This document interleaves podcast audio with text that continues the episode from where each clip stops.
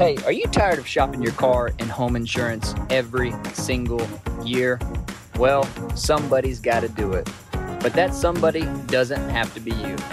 At the Rhoads Group, we can get you up to 10 insurance quotes in less than 10 minutes. Visit us online today at rhoads-group.com.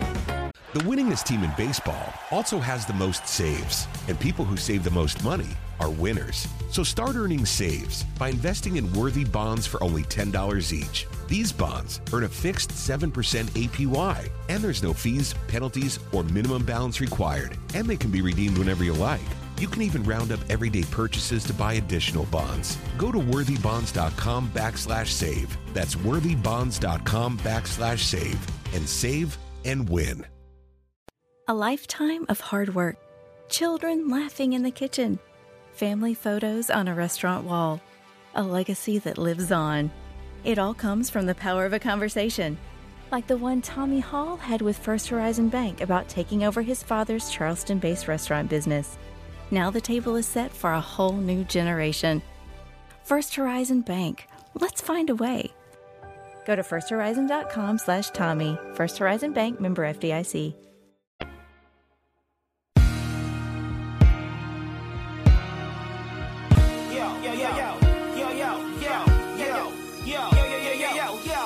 Hey guys, welcome to this week's edition of Welcome to Atlanta. We appreciate you guys making us your weekly destination to catch up with some of our favorite uh, Atlanta and Georgia guests, both past and present. Let's not waste any time. Let's get to this week's edition of Welcome to Atlanta.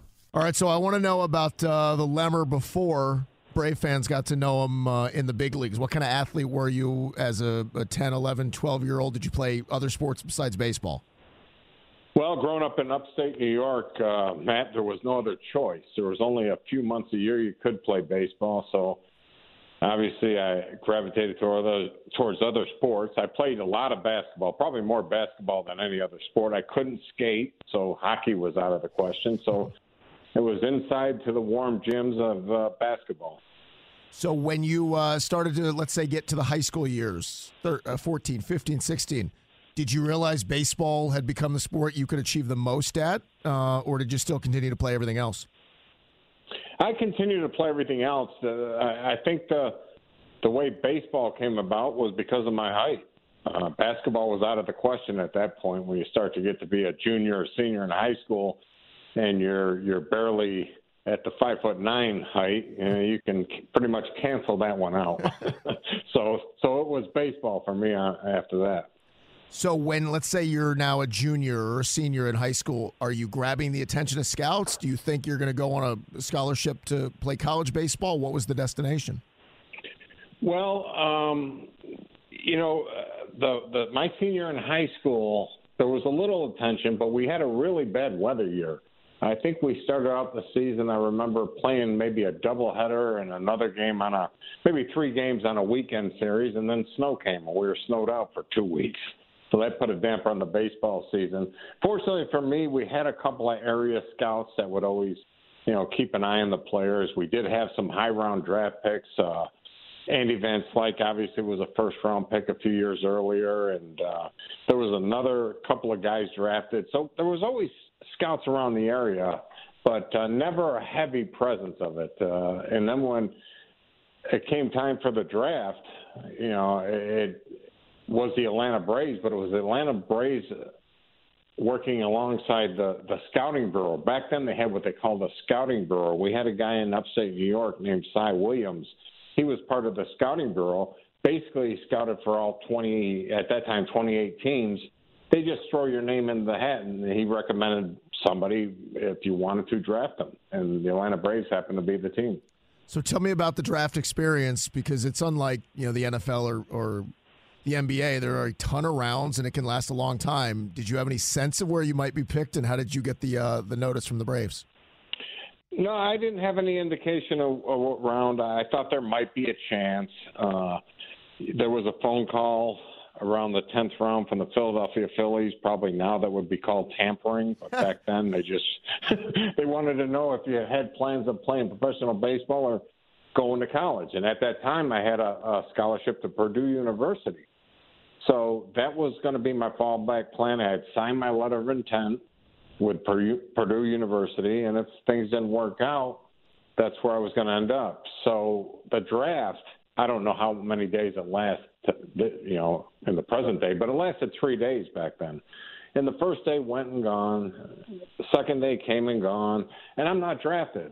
The third day really wasn't much fanfare, so I figured, well, I'm probably not going to get drafted. I'm going to head to Purdue. I'm all set to go. I'm, you know, ready to enroll. And all of a sudden, my sister comes running up to the door with a telegram, and I got notified by telegram that I was drafted by the Atlanta Braves. That's amazing. You remember what tele- you, it wasn't a singing telegram, although my sister was screaming and hollering. but yeah, so I got notified by telegram, and even then, Matt, I just I, I had the telegram. I ironed it out, put it in the little scrapbook, and said, "Oh, this will be a nice little thing to have one day and show, you know, the the kids and the grandkids that hey, I was drafted by the Atlanta Braves, you know." And uh, and then head on to college. So I was set to go to West Lafayette, and then the Braves had this thing where they they brought their draft picks in to Atlanta. Well, I said, you know, sure, I'll come down. You know, what, what I've never been pretty much out of New York State at all. So I said, I'll come down to Atlanta and work out for the team, get to see the stadium. And from then on, things changed for me. And uh, Braves made an offer, and they made it close enough to what I wanted. Although I look back and what a, I said, what was I thinking? I should have wanted a lot more. What do you remember? What the uh, bonus was? It was uh, in the neighborhood of like twenty thousand plus school. So at that time, I think the education at Purdue was, I want to say it was 40,000. I don't know, but that's back in 1983. I'm sure it's much more now, but uh, it, was it was close enough. And that's what I really wanted to do. And, and that was what my goal would be if I went to Purdue or not. And so I wanted to start a start my career as early as possible, and I was 17 years old at that time when I signed with the Braves. And don't get me wrong, once you sign with the Braves, a lot of things go running through your head. Did I make the right decision? Should I went to college? You know, what would have happened if I went to Purdue? But lo and behold, I signed with the Braves, and things worked out. And, and here's the funny thing about it: the shortstop at the time at Purdue University, I was playing shortstop, excuse me, at the time in high school and that's why, of course, every middle infielder would like to remain his whole career. It's not possible for most of us. But the shortstop at Purdue University was Elam Rossy, Rico Rossy, and Rico ended up spending a little time with Atlanta Braves, so I got to joke with him about it a little bit too as well. So when you signed your contract, where was your first stop as a professional? First stop was to Bradenton, Florida, in the Gulf Coast Rookie League and um, that was a, a, a wake up. That was a wake up because uh, you didn't know what to expect, and there's no way you could know. You know, you, your first time away, and you're now playing professional baseball. There's not a lot of guys that could call back home and say, "Hey, how is it?" or, or can you, you know, let me know what to expect. And not a whole lot of guys knew much about it. And uh, but it was more catered to the younger guys. That was one of the reasons I wanted to go to Bradenton, Florida, because I knew that that's where most of the high school kids that the Atlanta Braves drafted would place. And the games were all in the heat in the Gulf Coast League down in Bradenton, Sarasota, Florida at like noon, one o'clock in the afternoon. So it was a little getting used to. Was it a tougher transition, uh, you know, playing for pay at that point and being a pro, or just like being away from home, living on your own, paying bills, just doing stuff that, you know, adult folks are doing and you're 18 and 19 doing it? Well, I think it was a combination of, of all those things. Now, the thing about the paying bills part was we stayed at Pirate City, where the Pirates still have their training facility in Bradenton, Florida. There was three teams. There was us, the Atlanta Braves, the Pittsburgh Pirates, and the Los Angeles Dodgers, and it was like a dorm room facility. You had three uh, roommates in a very tiny little dorm room, and um, and that's where all the team all the teams were housed. So from that standpoint, it, was a much easier transition than you having to go try to go out find an apartment and pay them bills, like you say, and never being a customer used to it. And uh, and then having all the guys around, I think, was comforting to know. You know that uh, your whole team was basically right there, and you know Tom Glavine was. I was Tom Glavine's first roommate. I had been there before Tom Glavine, and then he came knocking on the door, so he walked in the room And uh, so it was interesting. Urban Meyer, the the big football coach, was a teammate of mine in Bradenton, Florida. So once you got the guys down there together, Matt, it was it was kind of it was like a summer camp. It was kind of a lot of fun. Ron Gant was there. You know, you got to know those guys and really enjoyed it. So from that standpoint, it was great. Competition and, and games was the getting used to part, playing every single day, no matter what. You know, there was no I don't feel good or you know hope we don't play today. None of that. And then the fact that every day you go out there, you're facing facing professional competition. So it was a grind. Well, let me ask you about some of those teammates. First of all, who was messier as a roommate? Was it you or Glavine? Oh, definitely me. even to this day, even to this day, Tommy's tip top, got everything in, in line and in order. Uh, he was a great roommate. I mean, it was couldn't have uh, had a better one, and uh, so I I enjoyed my time there with him. And we, like we said, we were both out of high school, both from the Northeast. Um, talked a lot of hockey with Tommy, even though I couldn't play or skate it was interesting to see a guy who not only got drafted in baseball and was a high round pick of the Braves, but also got drafted in hockey by the NHL. Yeah. What about Urban Meyer as a teammate as a young guy? What was he like back then? Urban was great, very athletic. He was a shortstop at that time. I think he was had an arm injury for a little bit of our time down there in Bradenton, but uh, you know, always a guy trying to get better and, and knowledge seeking and trying to figure the system out, you know, just like the rest of us. Never would I have known. I knew he was from Ohio, but never would I have known he would, you know, be released a year and a half later and take on that college football career that he did. But I remember we we had a little game room down there at Pirate City, and it would have like a couple pool tables and a couple ping pong tables, and me and Urban would play that ping pong. And when you played with him, you talk about intensity and focus. it was as intense as going between those lines out there in the back on the baseball field. Yeah, it's not surprising based on what we know now. So, Mark, I was looking at your minor league numbers, and you had a couple of years. One where you hit 18 home runs, another where you hit 20. So, I mean, you're you're showing some pop. You're hitting the baseball. You could always pick it. Did you have a good feel? Because the Braves were in a, I mean, a total transition of trying to put the you know pieces back together. Like did you feel like there was a great shot that you would hit the big league sooner rather than later? At that time after those couple of years uh, prior to that not so much I, I had a repeat rookie ball, so I did two tours of duty down there after making the A ball team in Anderson, South Carolina. And by the way, at that time it was me and Ron Gant playing second base, and we all know what kind of career Ron Gant had. And Ronnie didn't make the team in 1984, and I did in Anderson, South Carolina. And then we switched places. He got moved up halfway through the season, and I got sent back down to Bradenton, in Florida, for my second tour down there in rookie ball. So things right there were, you know, they were starting to get a little off the tracks there. And then the next year, following year, we go to Sumter in 1985, and Ronnie's now pretty much taking the majority of the playing time at second base, I'm filling in here and there against, uh, you know, uh, a couple days a week. So I didn't really have any numbers. I hit like two, 15, 16 or something with no home runs, and, and things weren't looking so hot then. You know, you you've been in the minor league system for only a couple of years, but you know that they're not going to, you know, they're not going to wait around too long, and you're always wondering, you know, uh, are they going to give me another chance? Is there going to be more opportunity? You know that that came the following year, in 1986. We go down to spring training, and there was a system, Matt. And this is kind of the Grim Reaper system where they would release players, and everybody knew it. When the minor league teams would go on a road trip in spring training, the guys who stayed back in West Palm Beach would nine times out of ten, that's when they would make their cuts when everybody was away. They'd make their cuts. By the time you got back from that road trip, those guys that got cut were already on a plane going back home. Mm. And uh, and that spring training, I didn't make any road trips, not one. So every day I went out there in that field, I said, "Is this going to be the day I get called to Hank Aaron's office?" Because Hank was the one that notified the players they were being released. And Brian Snitker, the current manager of the Braves, told me he said, you know, when we were making our picks, we got down right to the bottom, and he said, I saw your name on the board, and you weren't picked by anybody. And he said, the only reason I took you was because I said, well, he can catch the ball and he won't give me any problems. I'll take him.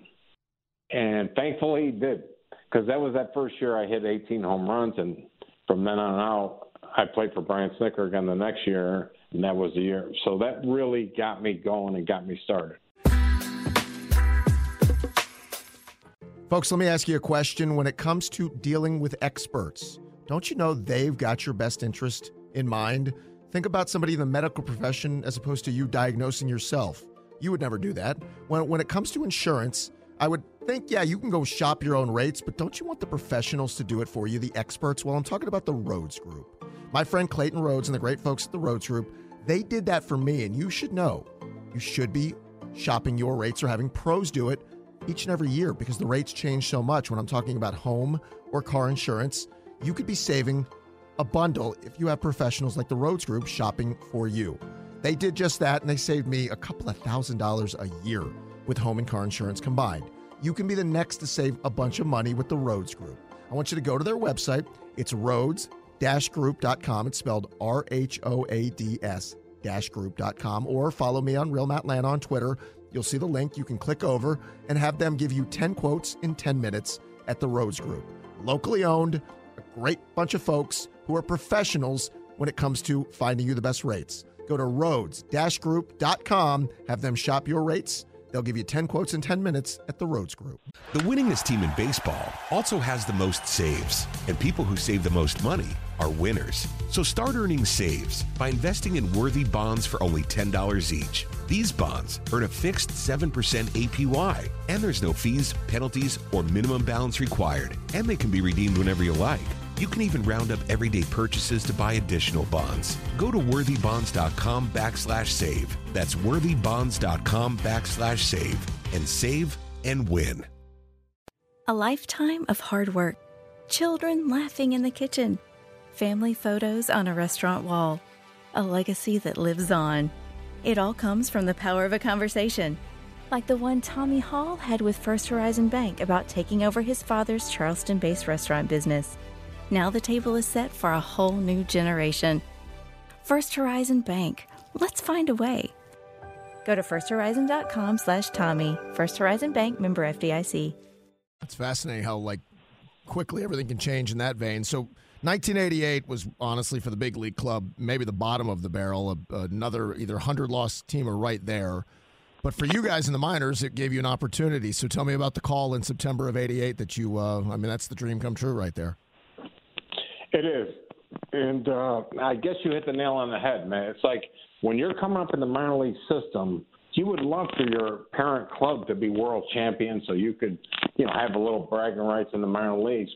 But re- in reality, if you're a minor league player trying to get an opportunity in the big leagues, that could not be the best case scenario is to have a big league club that's looking to make changes and needs new blood. And that's what they needed at the major league level. And at that time, you mentioned a couple of those years. Now I'm in Double A Greenville, South Carolina, and had another good year. And you've been a, I've been to big league camp now for two years, so you're starting to feel like it's getting closer. Now all you have to do is is keep being successful and and putting up good numbers. And we were having very successful minor league teams as well to go along with it.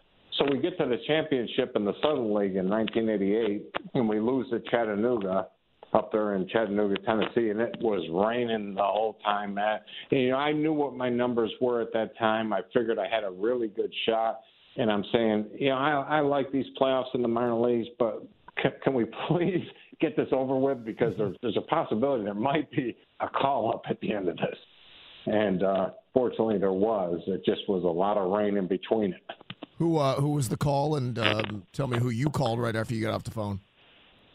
Uh, well, I, I'll tell you the phone call I made after that was right home to her parents. But um, it was Russ Nixon was managing the '88 Braves, but he took he had taken over from Chuck Tanner, and Russ was originally our manager of our Double A team in Greenville. So he was the manager to start that season out, halfway through the season, he comes to Atlanta and Buddy Bailey takes over. So Buddy Bailey is the guy who sends me to the big leagues, and I got the call from Russ Nixon, who started that season as my manager in Double A. So, who was the uh, first game against and uh, first time in the batter's box? Who was on the mound? Uh, the first game was against the Padres, and speaking of that time, I have to look back and see what the weather was like because the southeast must have been getting a ton of rain because the first game was rained out. Oh. so now I got to wait for the debut, which probably wasn't bad for the family because it gave them an extra day, you know, to settle in and, and get down to Atlanta. So we get a doubleheader against uh, the Padres, and that was back in the day when there were back-to-back doubleheaders. There was no day-night stuff like that. But uh, Eric Show was the pitcher for the San Diego Padres, and I promptly went 0 for 7 in my debut no. uh, in the big yes, yes, I did. how, how, do you sleep that night?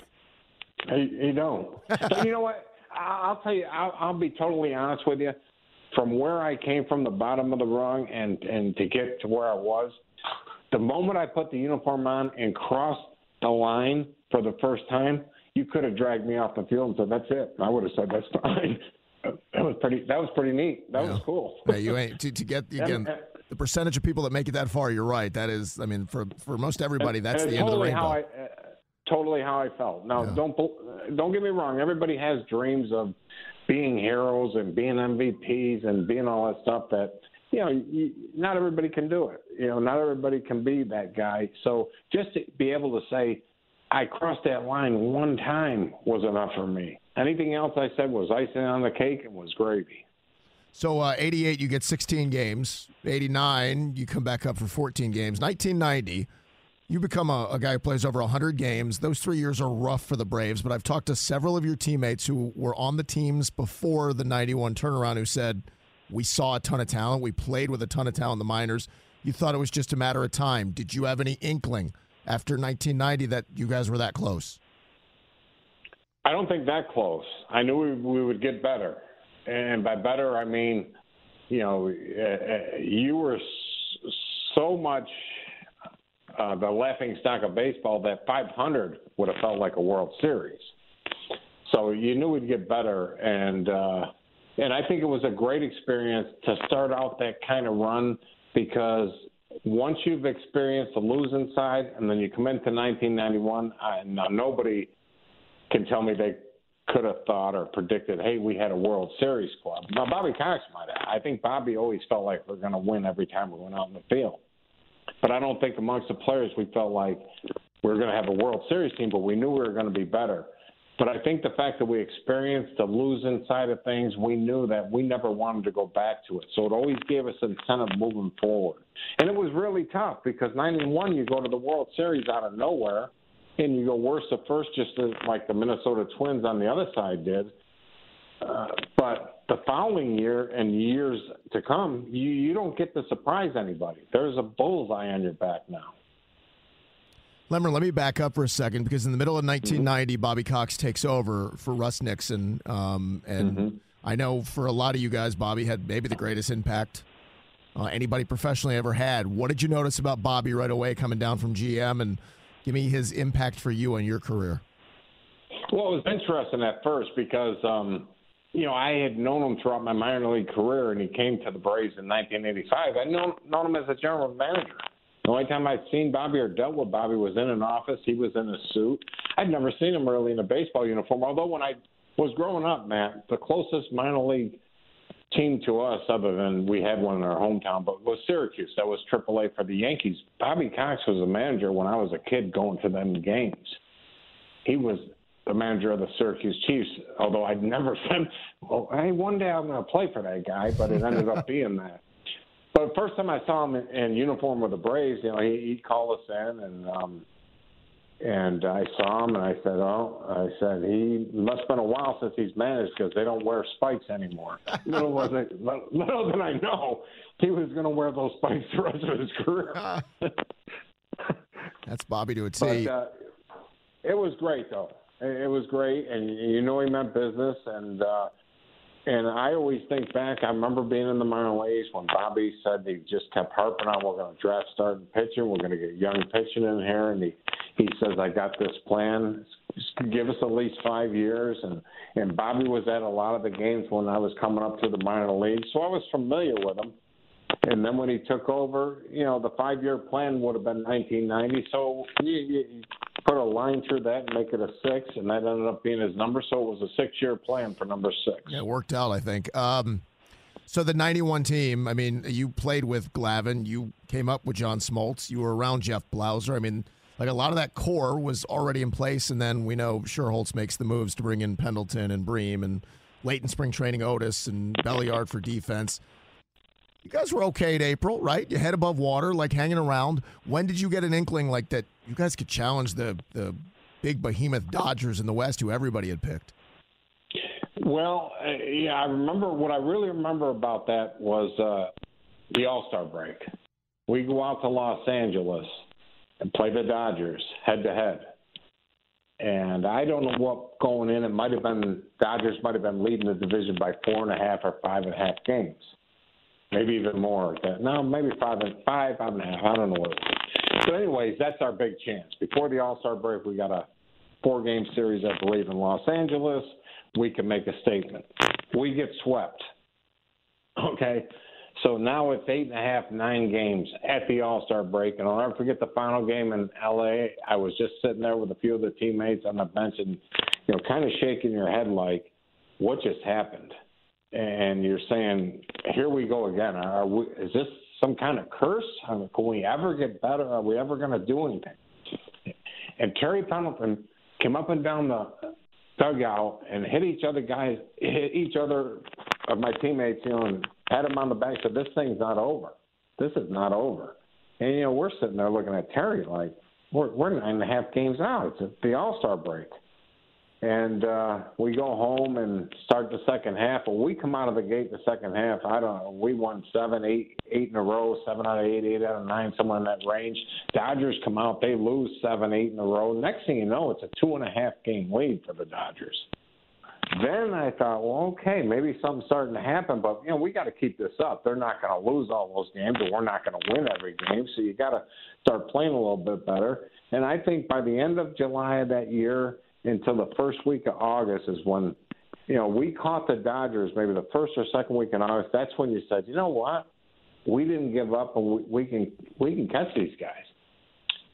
And I think it was right about then where the fans started to catch on. You know, this is now getting towards football season. Usually, when people turn, tune out to the Braves, and you remember those were the days when they still played football at Fulton County Stadium. Oh yeah. So you so you were always reminded when you went out in the field and saw the old line, the football lines would be out there during the month of September. But um, but that's when the fans really caught on, and then the tomahawk chop caught on, and then things went nuts after that. So take me through like September, and we'll go into October and, and the postseason chase. Being around Atlanta, like Mark Lemke at that point in 1991 is what 25 years old. I've said as a fan, there's never been a more fun, like ridiculous, like can't even. It, let's say it was like the movie Major League in the city of Atlanta, the way it captured everybody. What was it like for a player inside the uh, clubhouse in that team? Most fun I've ever had in, in any one particular baseball season in my life, and bar none. Uh, it's great winning the World Series. That was the ultimate thing, as any player sets out to do, to win a championship. But as far as having fun and watching a, a city just join right in the party. You know, just jump right in. It, it couldn't have been any better, especially coming off uh, off those losing seasons that we did have prior to that. And uh, it was it's really hard to explain how phenomenal it was. But I think some of the guys once this the winning started, Matt, we had come up through the Brave system being very successful as minor leaguers. A lot of us expected it to keep happening. We weren't um, awestruck by the fact that we were playing good baseball, and we had great leaders too as well. We had uh, Sid and Terry, guys that had been on winning teams before, you know, leading the charge and keeping us in line when we slacked off a little bit, and letting us know what we needed to do, not hang our heads if things didn't go our way. And it was back and forth that whole month of September. It was a nerve wracking month of September. It was like a good month and a half of playoff baseball down the stretch that year. Every game seemed to matter. So Compare your first postseason AB to your first career Major League AB. How different are the nerves? Oh, a lot different. A lot different. Uh, you know, you you know everything's on the line when the postseason comes around, and uh, you know it just it's hard to explain. You grow up, you watch postseason baseball, and you you dream. Uh, you're out in the backyard. You're dreaming of yourself in those situations, but nothing can really prepare yourself when you step in the batter's box and they tell you now it's playoff baseball. It's no longer regular season.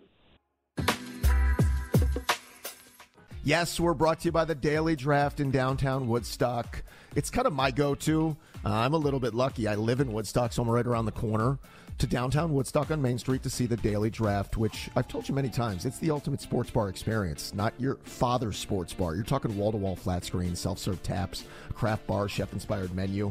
And with sizzling plays ahead, if you're planning on tailgating both this summer or this fall, maybe you're going to MBS or Athens or on the flats, or you're hosting a game night at your home check out the Daily Draft's newest menu addition, the Tailgate Box. Yes, you can enjoy their wings, boneless wings, a couple of sides, a bag of popcorn, and of course their homemade jumbo cookies. Now these are pre-order only. You can go to the uh, thedailydraft.net or give them a call at the Daily Draft to get the pre-orders in. If you're also looking for a new place to grab lunch during the week or even order on Uber Eats, check out the Daily Draft. They have a great lunch lineup for only 11 bucks Monday through Friday from 11:30 till 3:30. Again, go to thedailydraft.net or you can check them out on Facebook or Instagram. The Daily Draft, a unique experience from the moment you walk through the door, a walk-up window to order drinks from the sidewalk, craft beer bar, pool tables, darts, wall-to-wall flat screens. You won't miss a single second of the game. Go check them out today at the Daily Draft. The winningest team in baseball also has the most saves, and people who save the most money are winners. So start earning saves by investing in worthy bonds for only $10 each. These bonds earn a fixed 7% APY, and there's no fees, penalties, or minimum balance required, they can be redeemed whenever you like. You can even round up everyday purchases to buy additional bonds. Go to worthybonds.com backslash save. That's worthybonds.com backslash save and save and win. In today's fast paced world, your business deserves banking solutions that are as dynamic and cost effective as you are. Solutions like free business checking from LGE Community Credit Union, free online and mobile banking, no minimum balance required, plus no maintenance fees and dividends on your balance. At LGE, we're a smarter way to bank. See what's possible for your business at lgeccu.org. No monthly maintenance fees. Other service fees such as NSF, overdraft, wire, and stop payment fees still apply. Not all businesses will qualify. Membership eligibility and base savings account that keeps $5 minimum balance required. So th- that postseason, I mean, was the beginning of a lot of great moments, and you guys win in Pittsburgh. The incredible series with the Twins that, unfortunately, you guys came up short on. Um, do you get over that kind of loss, and if so, how long does it take to get over a Game Seven, one nothing extra inning loss? It's tough to get over, especially uh, the way we played that series, and uh, you know, and, and the way we came back in, in Pittsburgh. Let, let's go back a little bit to the Pittsburgh series. That you're not even thinking there's even a possibility. First of all, to be in that playoff with Pittsburgh, the fact that we won the division on the final day of the season was incredible. And and then you next thing you know, you're in the playoffs, which you didn't even think could be possible. Because I think a lot of us probably were thinking, "Wow, well, you know, if if we don't get in the playoffs, we can always say this was a great run. Wow, what a good run!" But here we are in the playoffs, and then we get down and go up to Pittsburgh. We're down three to two, and we got young pitchers. I mean, you got uh, Smoltz and Avery, Avery and Smoltz going you know, you're young guys. Well, are they going to be able to dominate this Pittsburgh team that has been there and has has playoff experience? And and then if if you do, we were told, well, you got to pack your bags, not just for Pittsburgh, pack them for Minnesota. So right there is a young player, saying, wait, I got to pack my bags for Minnesota. That would mean we're in the World Series. and I'll never forget. Uh, Avery and Smoltz are lights out the Pirates can't touch him. And I'll never forget the look on Ron Gant's face. We're walking up to the plane. He looks at me and said, We're going to Minnesota.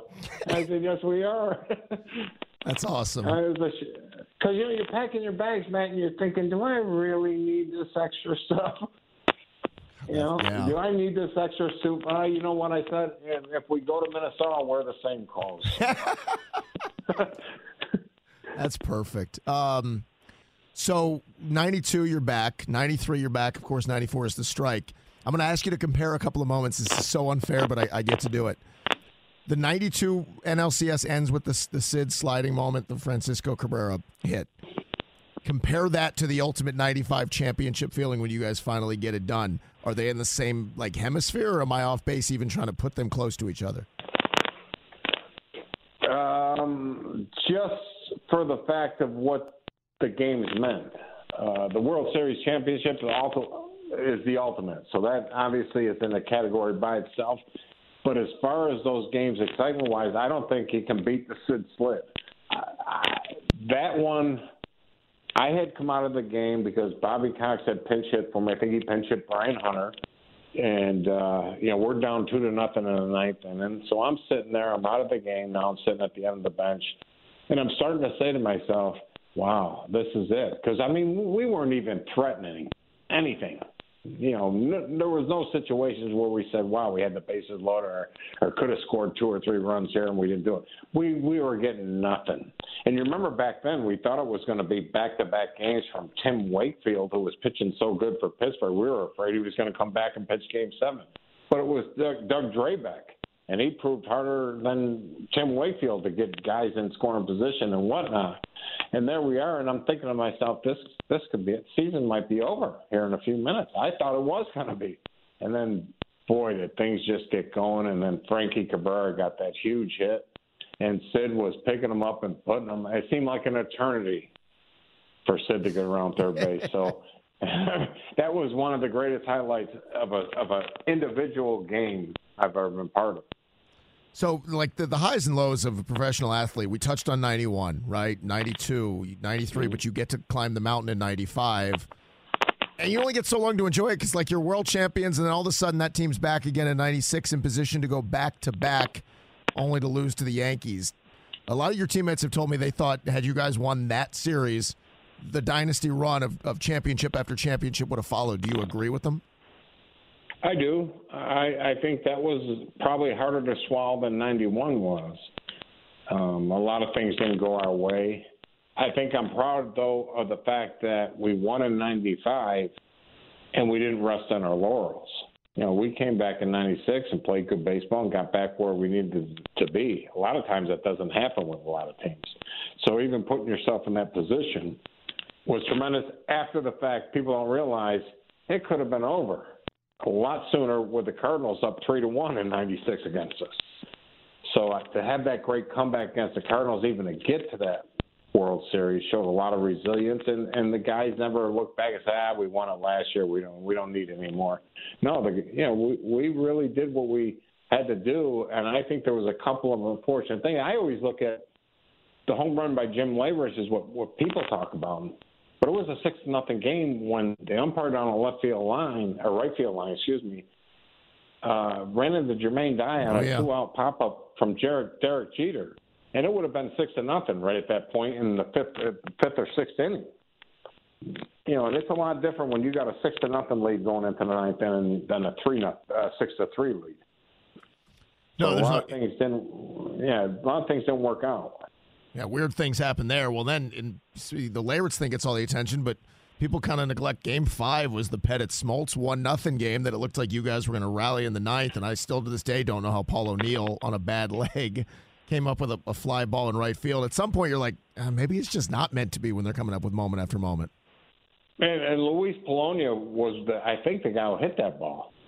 And when it come off his bat, he hit it into right center field. I'm saying that that ball's down, and Paul O'Neill just yeah, you're right. I, I don't know how he caught it. That was a, a great catch, and it probably saved uh, their series because it would have been interesting to see if not that game or or the the one I was talking about had um, the Yankees lost and we're down three to one. It would have been interesting to see how their demeanor would have changed. Yeah, there's no question. Mark, let me ask you. So uh, after '97 you're 31 years old. I, I imagine, like everybody, you, you almost think I'm going to spend my whole life in one organization, right? We know it's a business, but that's just the way you think. Um, what happened after 97? Um, how much of a like punch in the you know gut is it to know you're not going to be in Atlanta after that anymore? Well, it hurts because you want to, you know, you want to play here forever, especially getting drafted by the Braves and being in the organization and then making that run with the you know same core of guys throughout the minor leagues and into the big leagues. But you know, it's a business, and you know, when you first start out in the business, you don't you don't really care. You say to yourself, ah, you know what? I'm playing for Major League Baseball. I'm playing for all teams, uh, all Major League teams, 28, 30, whatever it was at the time, and uh, this is just a uniform I wear now. But once you start getting entrenched in the Braves organization, seeing how they run things, then your loyalty grows, and then you really don't want to go anywhere else. I, I I don't even want to take anybody's word for it. I know how great it was here, and uh, how the city turned around, and how they were behind us, and and then we had the little bit of the run. So it was hard.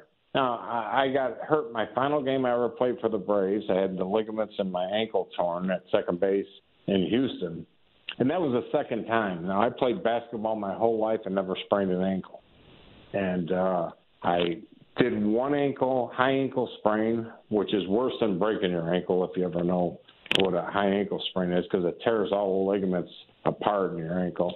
And I did it in 1990, and I did that one just walking down the tunnel to the dugout, looking at a rain delay, and and slipped in the tunnel on the concrete and uh, busted that ankle, and then the final game I played for the Braves, Derek Bell took me out of second base, and we got tangled up, and he rolled my ankle there, and and so now I'm, you know, that's the second one I've done. That was the final game I ever played for the Braves. I was hoping maybe to get one more chance to come back and and do it again for the Braves. I, I didn't make it to that postseason in '97, so that was a, a little bit of a downer. And then then when it's over, then you, know you just gotta you, you.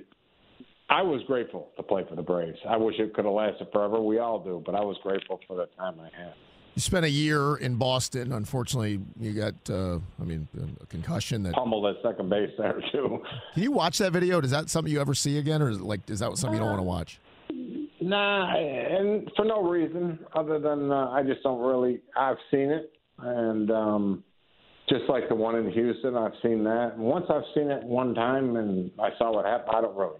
Uh, it doesn't, it's not nothing that interests me, you know, to keep watching it. But um, I've seen them both, and uh, you know that was part of the risk back then. Now they've done a good job cleaning a little bit of that up. You don't see that as much as you used to. But boy, back in the day, I don't know if people realize the two guys that had targets were your second baseman and your catcher. if either one of those were in the in the way, I mean, guys were coming after you with a vengeance. Um, how is the uh, knuckleball these days? If I asked you to get out and try to uh, throw it around, uh, the Matt, the, the fastball's not even there. I, I can't even. I can't. You got to get the shoulder or your arm above your shoulder to even throw a baseball. I love it. But I had fun doing that, though. I did have fun doing that that was a lot of fun. Great experience. Met some great people up in New Jersey, and uh, still to this day, I still talk to some of them. We had a we had a blast. We're only a few minutes from uh, Yankee Stadium in Montclair, New Jersey. That was a great way to go out.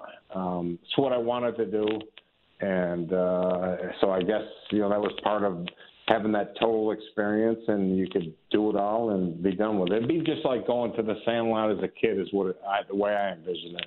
You know, when you went to the kid one day, uh, went to the field, one day you might say, I'm playing outfield, I'll play center field. Then you'll play first base or I'll pitch and you do whatever. And it was a lot of fun. Well, Mark, the career, especially in Atlanta, speaks for itself. I know still, and I, I see this doing pregame with you. All, it's always still a fan favorite, and uh, some great stories, some great recollections. Thanks for spending some time with us. Uh, continued success, success, my friend. All right. Thanks, Matt. Yes, we're brought to you by the Daily Draft in downtown Woodstock.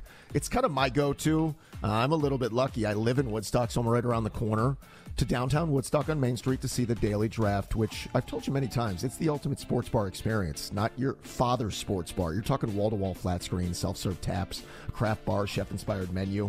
And with sizzling plays ahead, if you're planning on tailgating both this summer or this fall. Maybe you're going to MBS or Athens or on the flats, or you're hosting a game night at your home. Check out the Daily Draft's newest menu addition, the Tailgate Box. Yes, you can enjoy their wings, boneless wings, a couple of sides, a bag of popcorn, and of course their homemade jumbo cookies. Now, these are pre order only. You can go to the, uh, thedailydraft.net or give them a call at the Daily Draft to get the pre orders in.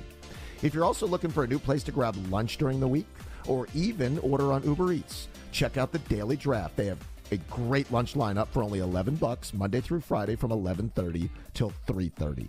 Again, go to thedailydraft.net or you can check them out on Facebook or Instagram. The Daily Draft, a unique experience from the moment you walk through the door, a walk-up window to order drinks from the sidewalk, craft beer bar, pool tables, darts, wall-to-wall flat screens. You won't miss a single second of the game. Go check them out today at the Daily Draft. The winningest team in baseball also has the most saves, and people who save the most money are winners. So start earning saves by investing in worthy bonds for only $10 each. These bonds earn a fixed 7% APY, and there's no fees, penalties, or minimum balance required, and they can be redeemed whenever you like. You can even round up everyday purchases to buy additional bonds. Go to worthybonds.com backslash save. That's worthybonds.com backslash save and save and win. In today's fast paced world, your business deserves banking solutions that are as dynamic and cost effective as you are. Solutions like free business checking from LGE Community Credit Union, free online and mobile banking, no minimum balance required, plus no maintenance fees and dividends on your balance. At LGE, we're a smarter way to bank. See what's possible for your business at lgeccu.org. No monthly maintenance fees. Other service fees such as NSF, overdraft, wire, and stop payment fees still apply. Not all businesses will qualify. Membership eligibility and base savings account that keeps a $5 minimum balance required. Guys, thanks again for joining us. We appreciate it very much. Thanks to Brian Murphy for producing the podcast, and thanks to you guys for making us your weekly destination. We'll talk to you next week on Welcome to Madland. Welcome to Atlanta where the players play and we ride on them things like every day. Big beats hit streets, see gangsters roaming and parties don't stop till 8 in the morning. Welcome to Atlanta where the players play and we ride on them things like every day. Big beats hit streets, see gangsters roaming uh-huh. and parties The winningest team in baseball also has the most saves, and people who save the most money are winners. So start earning saves by investing in worthy bonds for only $10 each. These bonds earn a fixed 7% APY, and there's no fees, penalties, or minimum balance required, and they can be redeemed whenever you like. You can even round up everyday purchases to buy additional bonds. Go to worthybonds.com backslash save. That's worthybonds.com backslash save and save and win. This morning in the Atlanta airport, no one's missing a meal on Mac Wilburn's watch. With 11 restaurants to serve passengers, he's got dining for every destination. And it all started when Mac talked with First Horizon Bank about opening a franchise in the airport. Now it's open for business and cleared for takeoff. First Horizon Bank. Let's find a way. Go to firsthorizon.com/mac. First Horizon Bank member FDIC. Is there chaos in your closet? Look, Blouse, you've got some nerve hanging there like that. I can't help it. I'm jammed in here next to this suit. Hey, I'm a three piece, all right, which means I need a little more room. You've got a lot of attitude for a linen suit. I'm a polyester blend, sweetheart. And there needs to be room for men's clothes, too. Hi, I'm Christina, and at Artisan Custom Closets, we help families organize and simplify their closets with customized storage solutions. See what's possible for your home at artisancustomclosets.com and then call us for a free in home consultation.